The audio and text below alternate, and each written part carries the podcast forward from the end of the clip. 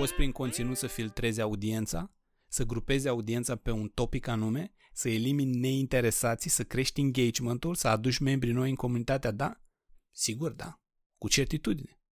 Am participat uh, acum câteva zile pe Clubhouse, o rețea socială unde poți să intri nu doar în chiloți ca pe Zoom, dar direct dezbrăcat și de oriunde. Am intrat într-o cameră organizată de Florin Grozea, fost uh, artist cântăreț, acum artist antreprenor și fondator Mockup, o aplicație în care se meciuiesc brandurile cu influencerii. Sunt mare fan. Eu îl urmăresc de când cânta, dar rămite acum când face software as a service.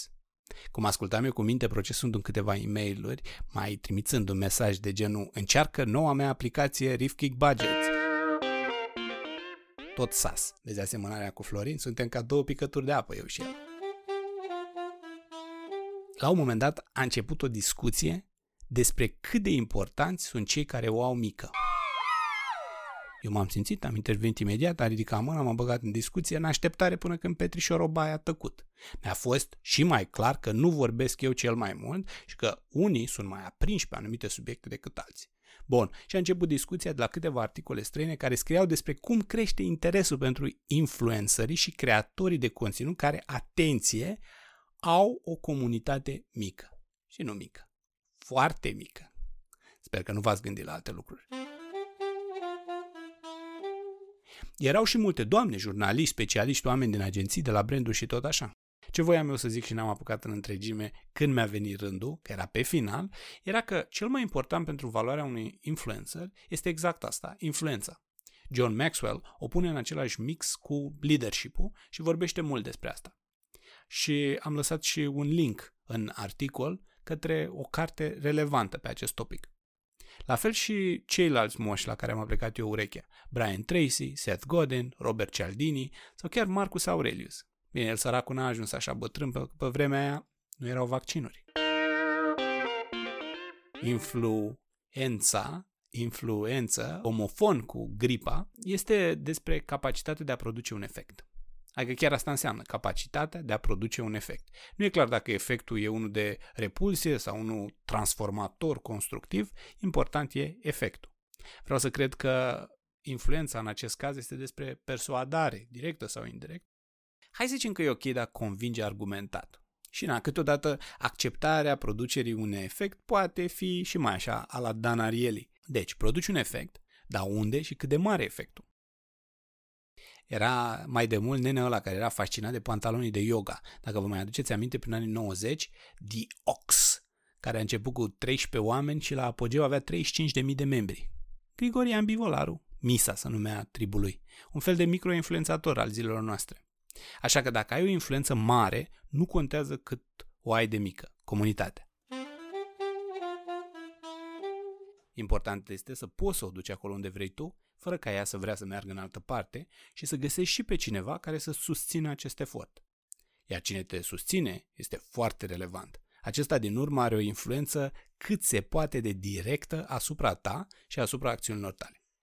De aceea, răspunderea e împărțită. Este apreciat numărul de membri în comunitate? Consecința e că îți vei crește cât poți de repede comunitatea pentru a îndeplini obiectivul, făcând asta chiar și greyhead unii black hat sau merge oricum, în funcție de cât ești de motivat. Dacă este apreciat numărul de interacțiuni dintre membrii comunității tale, consecința poate fi să-ți crești numărul de interacțiuni intrând în subiecte care sunt predispuse la interacțiuni. Și știm cu toții cum circul antrenează cel mai bine audiența. Într-un cuvânt, funcția dezvoltă organul. Dar eu cred că mai e un nivel intermediar totuși. Am fi tentat să criticăm specialiștii care reprezintă brandurile, că ei au bani, că ei vor vanity metrics, ei vor numere mari, engagement mare. Eu cred că peștele de la cap se împute și oricât de conștienți și educați sunt acești specialiști, când te duci să prezinți unui stakeholder, a.k.a. Big Boss, un raport cu sute într-un univers cu zeci de mii, vei fi privit prost și va trebui să dai multe explicații care, să fim cinstiți, au foarte multe variabile și multe nu țin tot timpul de specialist. Și atunci alegi. Alegi în funcție de obiectivul pe care îl are campania ta, bineînțeles, în funcție de tipul de marketing pe care îl desfășori, segmented sau mass, în funcție de rezultatele anterioare relevante, ca la angajare, în funcție de pe cine știi și cu cine ai mai lucrat în trecut. Mai multe informații despre cum selectați influențări găsiți și în cartea lui Chinezu, în ghidul lansat în 2020 de bune practici de către IAB și Tu Performance și alți specialiști din piață, sau în analize și articole de pe platforme precum Mockup sau Tu Performant. Eu recomand cu încredere influențării mici și foarte mici, nano, și asta după dimensiunea comunităților. Înțeleg că în acest caz apare discuția de ce sunt comunitățile lor atât de mici. Este conținutul lor prea puțin interesant? Sau chiar avem un topic și o comunitate de nișă? Asta pare o întrebare corectă și trebuie cercetată, dar reflectați și la ce înseamnă interesant. Oare asta nu e la fel de subiectiv ca orice idee pe care încercăm să o transmitem? E interesant pentru unii și neinteresant pentru alții? Și nu asta segmentează audiența? Vă dau exemplul meu. Eu scriu acest articol și va fi apreciat de unii. Alții vor fi deranjați de conținutul implicit cu ceva conotații sexuale. Alții vor găsi că e degeaba. Unii nu vor fi de acord cu punctul de vedere. Și doar unii vor fi pe aceeași lungime de undă cu mine. Dacă excluzi pe cei care fie nu au răbdare, fie nu au timp să citească mult text și nici timp să asculte, fie sunt atât de critici pe morfologie și sintaxă încât nu mai văd pădurea din cauza copacilor, și pe cei care sunt supărați foc că sunt prea multe cuvinte din alte limbi, uite cum rămân doar cei interesați. Dar aceștia din urmă vor intra într-un soi de conexiune cu mine, tip Sahelu, știți voi, ca în avatar. Voi sunteți de fapt comunitatea mea. Mică, mare, voi sunteți cei mai valoroși pentru mine. Voi îmi admirați reușitele, îmi iertați și justificați erorile și gafele, îmi criticați delicat imperfecțiunile și tot voi vă lăsați influențați și de preferințele mele. Soluția mea rapidă este că pentru a crește această piață nu e doar despre educație, este și despre acel moment când scriem mediaplanul și, pe lângă cifrele alea mari și multe, să mai strecurăm și câteva cifre de astea mai mici. Apoi, dacă luăm de bună clasificarea că nano-influencerii sunt cei cu comunități mai mici de 1000 de persoane, putem, excluzând extremele, să afirmăm aproape fără menajamente că majoritatea celor care au cont pe Facebook sunt nano-influenceri. Și atunci asta înseamnă că nu e chiar o tâmpenie când auzim că tu se credi influenceri. Odată pentru că, na, valoarea mediană, un fel de medie fără extreme, pentru cei care asculi la mate. Fiți fără grijă, eu la mate, în cel mai fericit caz, îmi scriam lecția la română. Valoarea asta mediană este undeva pe la 200 de prieteni pentru fiecare user de Facebook. Ceea ce înseamnă că e în consens cu numărul ăla pe care l-a identificat Robin Dunbar. Dunbar, antropolog, care a studiat că o persoană este capabilă de conexiuni sociale calde, să zicem relații sociale reciproce semnificative, cu 150 de persoane. Și apoi, pentru că lucrurile nu sunt albe sau negre, se crede că acest număr e undeva între 100 și 250. Dar atenție, aceștia reprezintă oameni despre care știi chestii. Ei știu chestii actuale despre tine.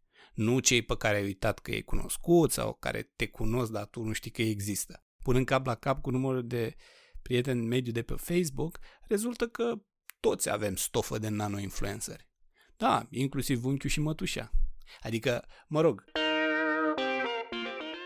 și aici mai adaug un gând despre personal branding sau digital personal branding, cum vreți să-l numiți. Eu cred că afirmația fiecare trebuie să se îngrijească de brandul personal în mediul digital este absolut corectă.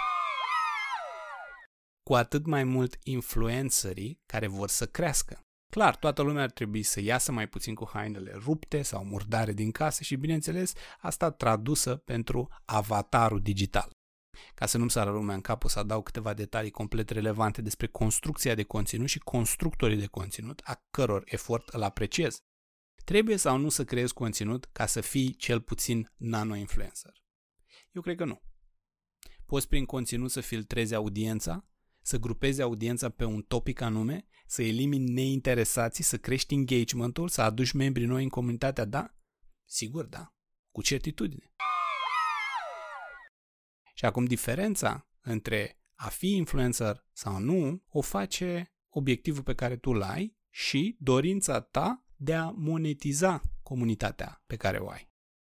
10 bănuți de la 100.000 de oameni Sau o mie de bănuți de la o mie de oameni și gata, ai milionul. Și mă opresc aici.